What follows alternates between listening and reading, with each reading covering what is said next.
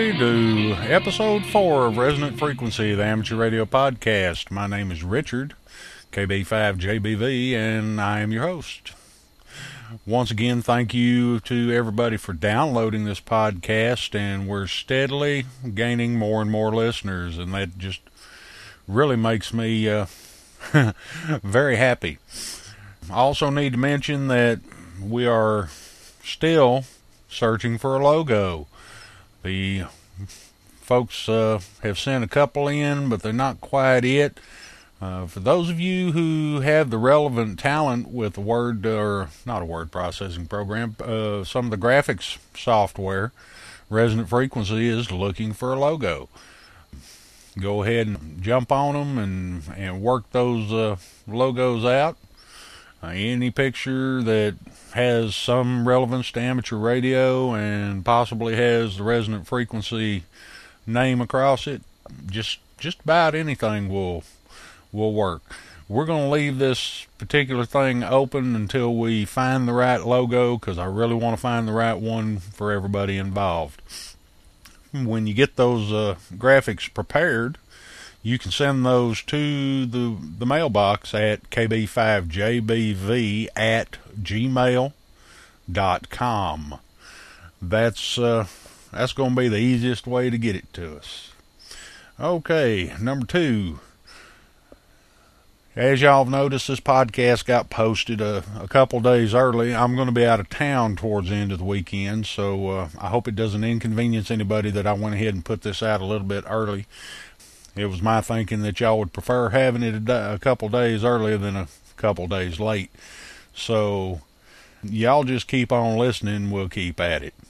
Uh, I think that's pretty much everything I've got for this uh, this particular segment. We'll move on to the next one.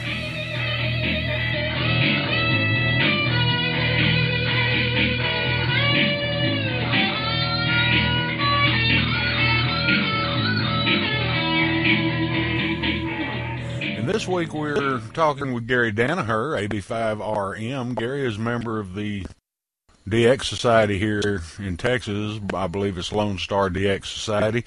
And Gary's one of the big guns in the DX thing. He he really knocked out a lot of countries, and so I figure we'll just sit around and have a nice little chat today. Good uh, good day, Gary. Well, good day. I, I don't not sure I would describe myself as a big gun. It's more like a little pistol. Well, you know, even a even a little pistol, if you uh, fired enough times, it does the job. That's true. You just have to work harder at it. And there you go. Well, Gary, for the uninitiated, the ones that the recently generaled and some of our newer extras that don't really know the what it, what the term means, what exactly is DXing? Well, DXing DX comes in various flavors. The recent generals or the most recent, most recently uh, deceased technicians, I suppose, uh, have access to DX, but DX for them might be a two meter station that's two, three, four hundred miles away. So DX is kind of relative to the frequency you're on. For HF purposes, DX normally refers to stations in another country. So to that extent, for stations in the United States, stations almost in any country other than the United States. Actually, DX could be an Alaskan station if it's trying to be worked by a station in Hawaii. And Hawaiian stations are so far removed from the continent that for DXCC purposes, they're really another entity, and they're also considered DX. Anybody can work DX uh, on HF. Uh, you can work it from a car, you can work it from an apartment, you can work it from a house. But to be very effective, you need more and more antenna and more and more power, which generally means more and more space. Acreage is nice, something that I would love to have but don't. You just have to work at it. DX is not like an FM conversation on a two meter repeater. It requires a, a trained ear, a lot of hard work, and a lot of time. And the old adage about listening twice as much as you talk just doesn't apply. You have to listen 20 or 30 times as much as you talk in order to make the uh, contact with many of these stations because they are so remote and so deep in the mud sometimes that it must take an awful lot of effort to to hear them and to make a two-way contact. Well, that's very interesting, and uh, you know, I've worked a little DX myself. You know, I'm I'm what I call is calling a uh, an incidental DXer, which I get on there and and talk, and if I grab DX station in the process, it doesn't hurt my feelings much. well, um, other other than the uh, challenge of trying to work a foreign country, are there uh, any other reasons why somebody would want to get into DXing, possibly uh, paper chasing or something like that? Well, there's all kinds of paper to be chased. Um, I think for one, some of the brand new generals that are being created this month, you can work all states. That's a nice challenge, and that's a good piece of paper to work. And for that basic award, simply confirm a contact with each of the 50 U.S. states, and that includes Alaska and Hawaii. And that could be on any any band. After you have done that, then you can then you can go for uh, five band worked all states, and that's normally 10, 15, 20, 40, and 75 or 80 meters. And it can be CW or phone or PSK or any other mode. But making that would be a total of uh, 250 contacts for that award. And we haven't gone outside the United States yet. Well, there you go. Yeah. Now, other awards. DXCC has been around since the 1930s. Was put on hiatus during World War II. Came back in 1945 mm, under somewhat similar but new set of rules too. And uh, basically everything started over from scratch in 1945 after the war. The award was for working 100 countries. It's now entities because they're not all actually countries. And uh, the rules have changed for what is or is not an entity through the years. And the number of entities has grown. Many have gone away because of political situations. And actually, today it's probably much easier to work a hundred entities in a weekend than it was, say, in 1950 to work hundred entities or countries in a five-year period. There are other other little tools available. One of which are, are contests, which are organized and, and uh, uh, sponsored by uh, both ARRL, by CQ Magazine, and by other groups around the country, around the world. Quarter Century Wireless Association has a few contests for uh, CW. The Russian Federation has contests to work former Soviet area states, worked all Europe. There's lots of different contests sponsored by various uh, ham organizations all over the world. And you can make lots of contacts this way. You can work stations and not necessarily enter the contest by submitting logs. But the bottom line is on a contest weekend, there are a lot of stations on the air, many, many opportunities to make contacts, and that's where the fun comes in. Well, I know I've uh, I've been known to hang around the edge of the contests anyway. I've once or twice I've got up in the morning and heard them uh, heard them have the bands completely full and gone over to whatever whatever website and picked up the uh, rules so I'd have the exchange and have gotten some well, what in my, my what would be good DX in my opinion probably would be something lackluster in in someone like your situation, uh, just by hanging out when them contests are around. But Gary, I I know uh, you've told me once or twice about some uh, really outstanding contacts you've made. Uh, I can't remember any of them off the top of my head, but maybe you can. I, I remember one contact that I made. It's been several years ago, and it was so unique I'll never forget it. There was a, a retired astronaut. His name was Chuck Brady. N4 BQW was his call sign, and, and regrettably he passed on just a couple years ago by from after some long illness he had. But I had worked him a number of times from various unusual locations.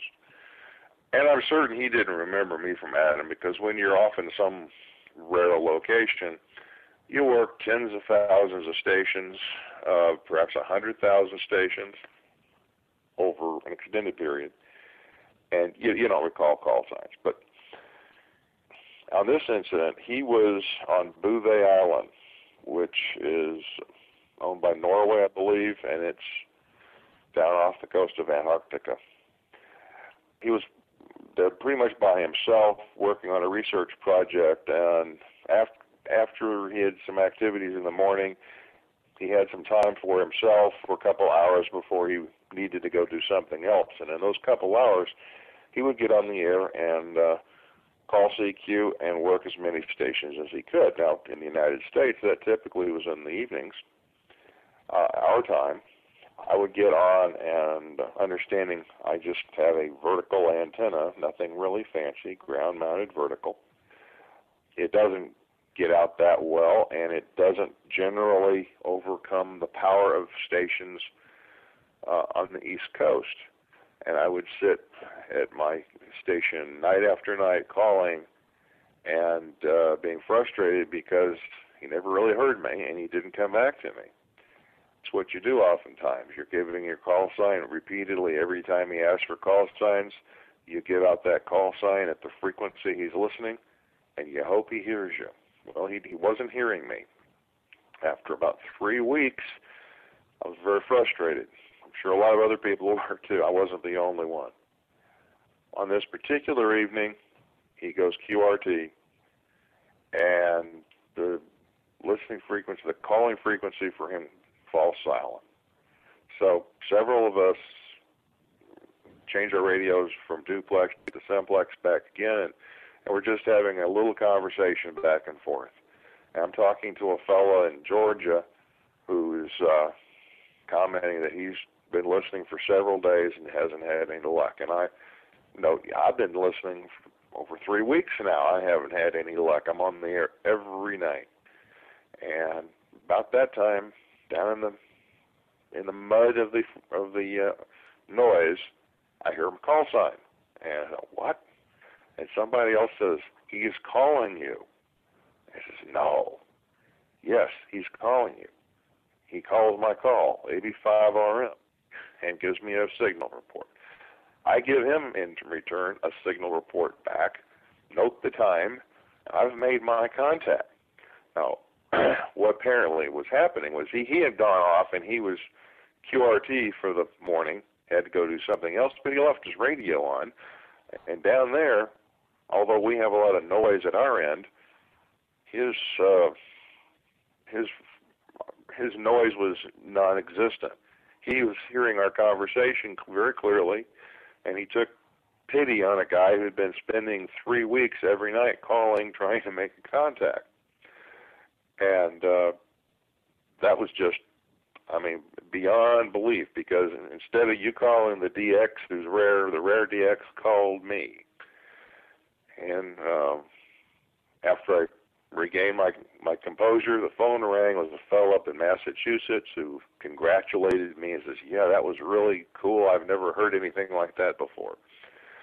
And it, it was for real. I got a card from him later on, and um, it was very memorable.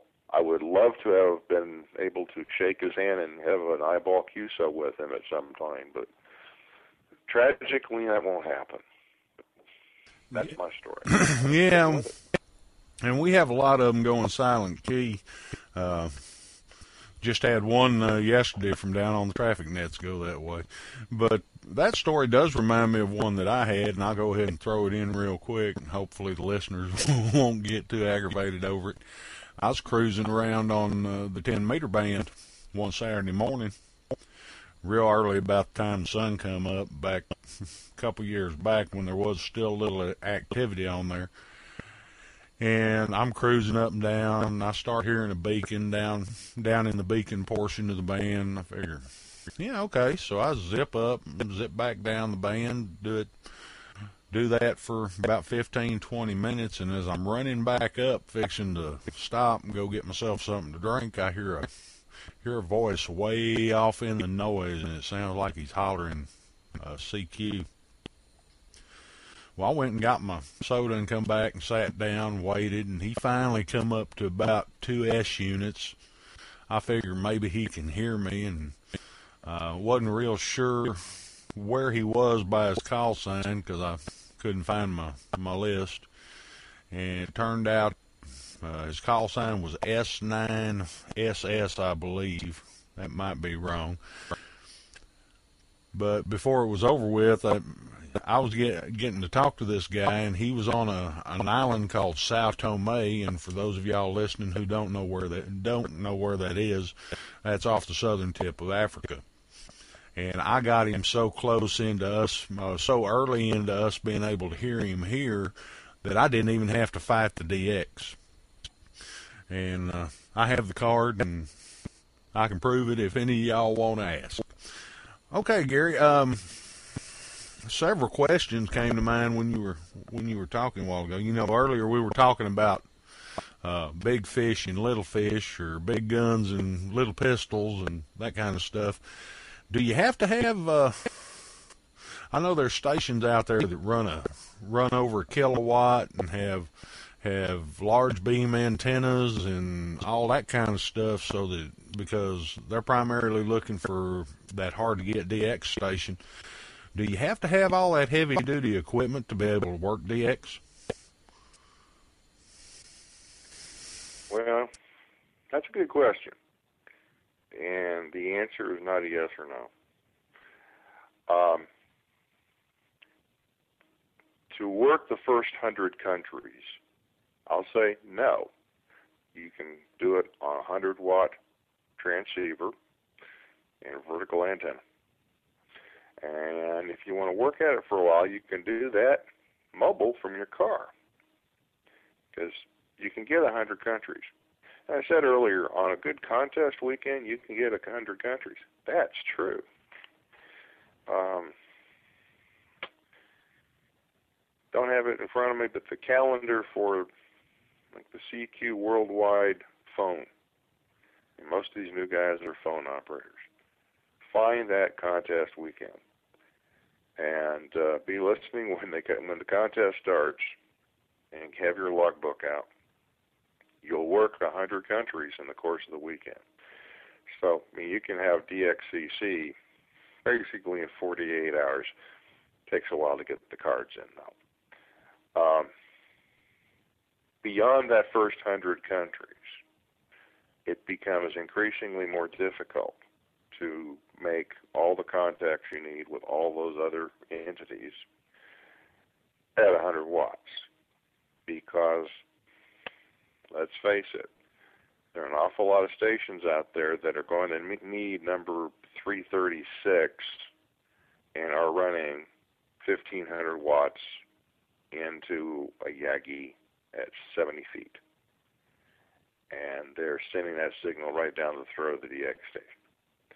And if you're on the vertical at 100 watts, they may hear you, they may not. It may be like my situation with the fellow on Bouvet Island. He just got really, really lucky one time. Uh, and people get lucky, but in truth, you probably need to be shopping for some sort of amplifier, at least 500 watts to a thousand or twelve hundred, and you need to use it sometimes, not all the time, just sometimes. Um, but it needs to be available to you because you're going to get frustrated if you don't. And you get frustrated, you might stop. It's really quite enjoyable. The idea is to make the two-way contacts. A few other thoughts. Understand that if you're talking to a station in another part of the United States or in Canada, you can have a nice casual rag chew. If you're making contacts with oh, a station in France or Germany, you might be able to get a little bit of chit chat in, but if he's trying to work a lot, a lot of stations on a contest weekend, you're getting signal reports and maybe regional reports, and, and that's yeah, whatever the contest requires, just that exchange, and you go on. Now, if you're working a rare DX station, um, let's say the Bouvet Island again, call signs and signal reports, and he's off to the next guy. And everybody's going to get mad at you if you're trying to be chatty with somebody. Uh, that just isn't going to happen. So understand that you know DX isn't going to be a rag chew um, hobby as such. Uh, working a large number of DX entities means you've got a lot of uh, signal reports under your belt and a lot of QSL cards but you haven't really had a lot of conversation with people. And in many instances, these people don't speak conversational English. They know enough English to get your call signs, a signal report, and a few other things, and that may be the extent of their English knowledge. So, shouldn't expect too much. Yeah, I, I know I've run into one or two that, uh, you know, I thought things were going kind of slow and easy, and tried to chat with them a second, and they took off. It, sometimes down there on HF, you can't really hear everybody that's calling these guys, and even though it may sound clear to what I can hear, then uh, it's liable to be a mess on the other end. Uh, okay, we um, there are a couple things I wanted to make sure we got in, so so the listeners would be able to at least go and research them.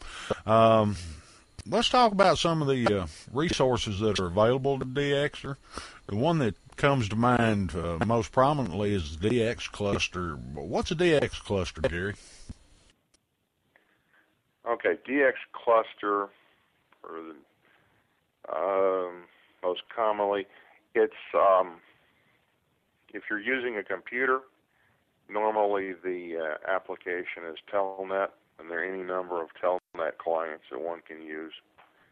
Uh, the, if you can do a radio over the air, typically there are um, in larger metropolitan areas there are stations that operate a DX cluster locally. Uh, the idea is that let's say we're on two meters over the air. I hear a DX station. It might not be rare, but it's just a DX station. I'm reporting, um, let's say, VE7ABC. I report that to my local cluster. That is connected by a network to other clusters around the country and, in fact, around the world. So I'm in W5 land and I'm reporting that I can hear VE7s. And that information is being read by hams in Canada, the United States, Argentina, Russia. And they might find that useful. Now, they're, infor- they're providing similar kinds of information. And I'm reading that information. And I can see maybe somebody in the state of Mississippi can hear um, Sao Tome on a particular frequency. So I might want to listen on that frequency, and if I can hear that station, I might be able to work it also. Um, it's a good source of information. Uh, some people might refer to it as a cheat. Eh, maybe it is. Things like this really were not available uh, in the early days of DXing. Uh, in the early days, you had to do it the old-fashioned way. You had to listen, listen, listen, and turn the dial very slowly. This is one means of uh, sharing information immediately, and it's useful to making those contacts. So if you're out, you know, you're brand new, and you say, okay, let's. Uh, let's try to make 100 contacts as quickly as possible. It's very doable, and using the, the packet cluster, it's easy to access. Now, there are any number of um, online packet cluster venues.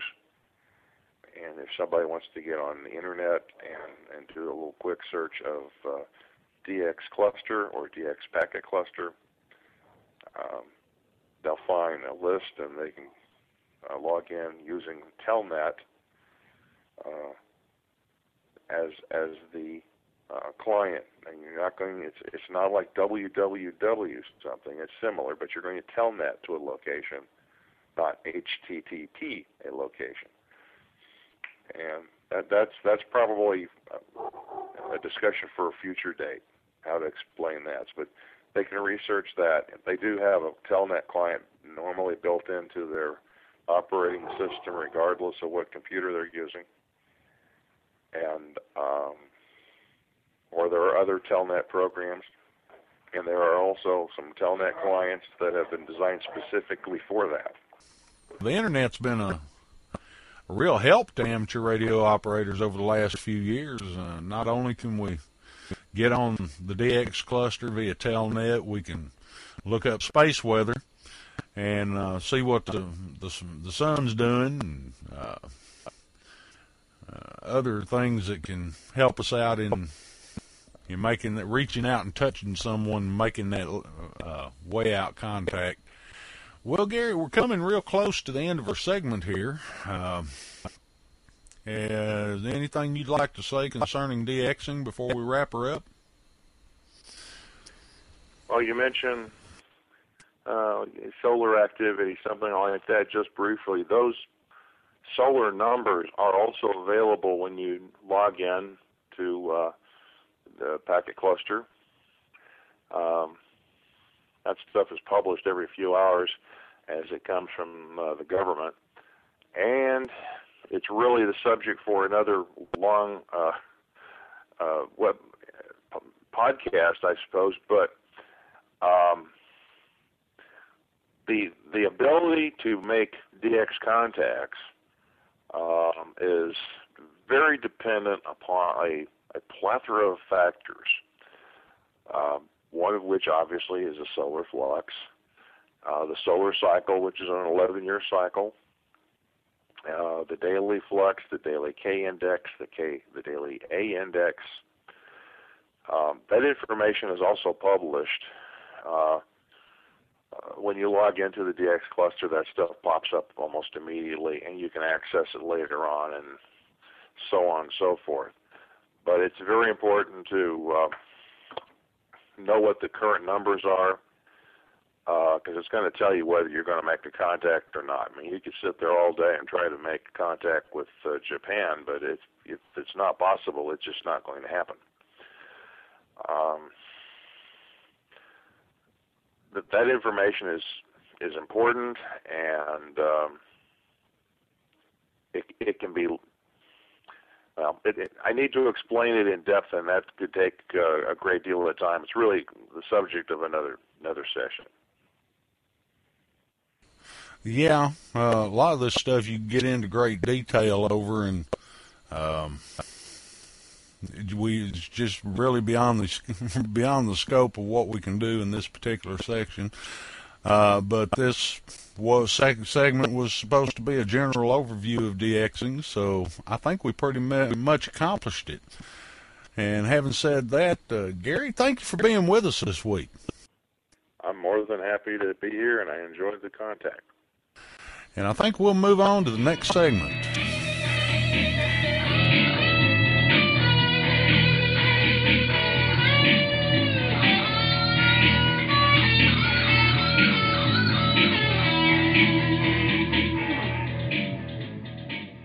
Well, there you go. General overview of DXing with AB5RM. Uh, once again, I'd like to thank Gary for being on the show uh, this particular week. In another item, uh, we sadly say goodbye to AC5CI Homer down in Caldwell. Homer was one of our one of our premier traffic handlers here on the HF nets, most uh, most notably Daytime Texas Traffic Net and the 7290 Traffic Net. Uh, Homer went out in true traffic handler fashion. Uh, it's my understanding he got up and uh, worked da- Daytime Texas Traffic Net from I believe it was nine or uh, eight thirty to nine thirty. Went down to went and laid down to take a nap uh, before seventy two ninety at ten o'clock and passed away during his nap and never made that particular seventy two ninety net. Once again, uh, we say goodbye to Homer, AC5CI 73 Homer.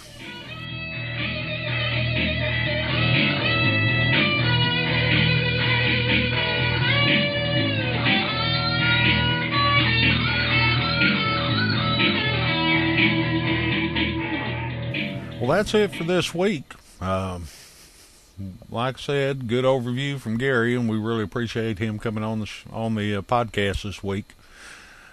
Once again, those of you who are good with graphics programs, we are looking for a logo for Resonant Frequency, the amateur radio podcast, and y'all keep plugging away at it. Um, keep sending those submissions in. We'll keep going over them. For those of you interested in uh, leaving comments, suggestions, or just want to say hi, uh, go ahead and send us an email at kb5jbv at gmail.com or go on over and check out the Resonant Frequency, the amateur radio podcast page at kb5jbv.blogspot.com. And if you hear a guest over the course of the podcast that y'all really like, please uh, send me an email on that because I'd like to know what's working for you and what's not working for you. That way we can go out and find um, guests that would be more suited to how you guys are operating. Get you all the information you need. Once again, 73s to Homer AC5CI. He will be missed. And with that, I think we're pretty much done for this week. I will try to have y'all a, a podcast next week with possibly a little more information in it. I can I can see this one's running a little bit short, but that's okay. Once again, y'all drop me a line at kb5jbv at gmail dot. And last but not least, let me warn the amateur radio operators up in the Sherman Denison area that I will be there in the area uh, last part of this week. So y'all listen for me on the repeater, and uh, if you hear me in there, go ahead and say hello and let me know what you think about the podcast. We'd like to thank Midlife Crisis for the music heard on this week's podcast, and until next week, uh, 73.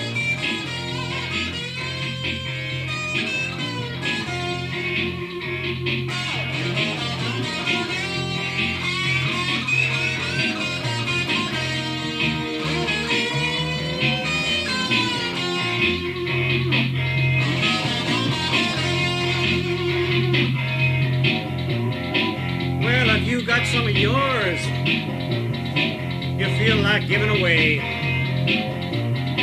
that may be fine for you. I'm saving for my rainy day. Yeah, I've been working way too hard, nine to five every day. Yeah, for you to be giving it, yeah, just giving it all away.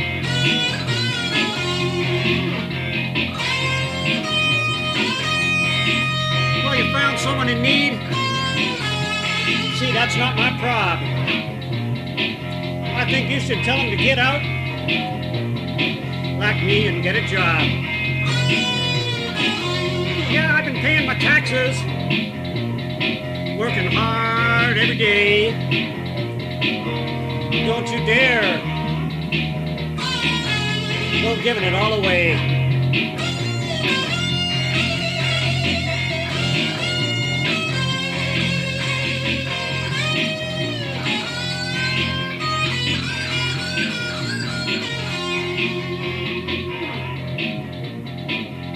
Worked all my life.